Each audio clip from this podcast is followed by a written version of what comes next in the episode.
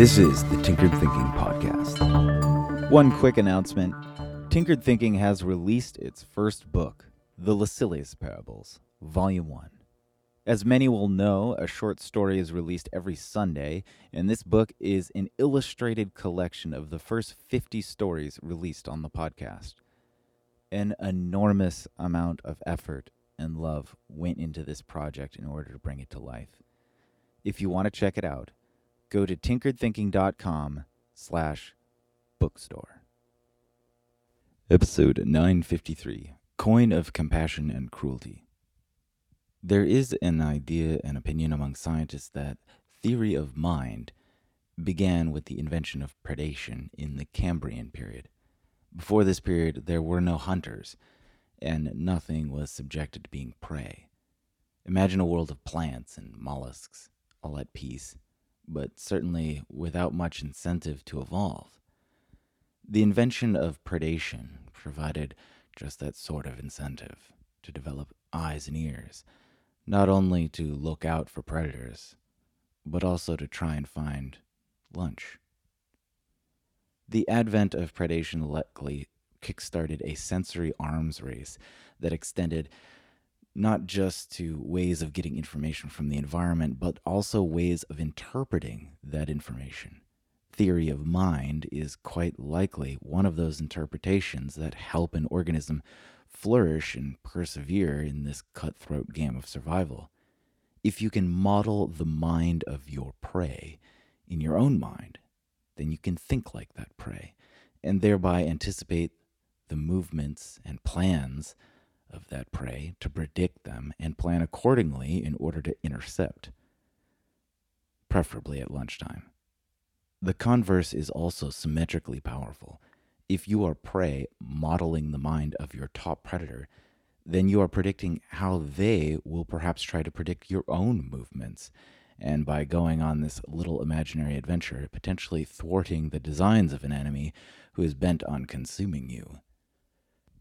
One potentially disturbing ramification from the notion that theory of mind arises from the invention of predation has to do with compassion and cruelty, and how they may be inextricably linked. Compassion, to start with the lighter and kinder of the two, requires a theory of mind.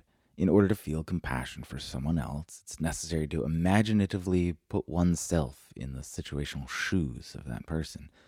This requires not just compiling all the situational components of their life, but also taking detailed measure of their emotions as represented by their actions, their words, and their expressions. With so much information, the compassionate among us can close eyes and imagine the world as someone else, to model the mind of that person, and then feel the pain or pleasure, sorrow, and surprise that someone else actually experiences.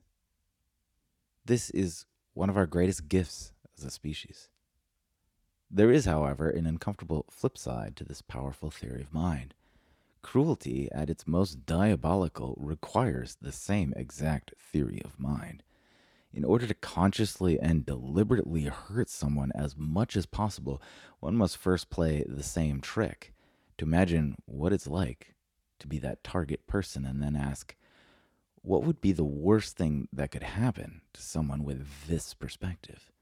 Without theory of mind, the cruel intention can't land as close to the heart as possible. Cruelty is a potentially random strike, like a first move in the game of Battleship, equipped with a fairly random set of odds as to whether action will land effectively or not. Theory of mind removes a lot of this guesswork by zeroing in on what is most important for another organism or person. This is exactly how it likely functions with predation. What is important to the predator is inversely identical to the prey in terms of an importance. So the development of a theory of mind potentially had a large incentive to iterate quickly. What is important to the prey is not to be eaten, and the predator is equally in need of lunch, hence the need to model one another's view of the world becomes equally important. It's certainly just conjecture, but it's possible that compassion, one of the most exalted qualities that we prize among our species may in fact be a product of something that is anything but compassionate predation.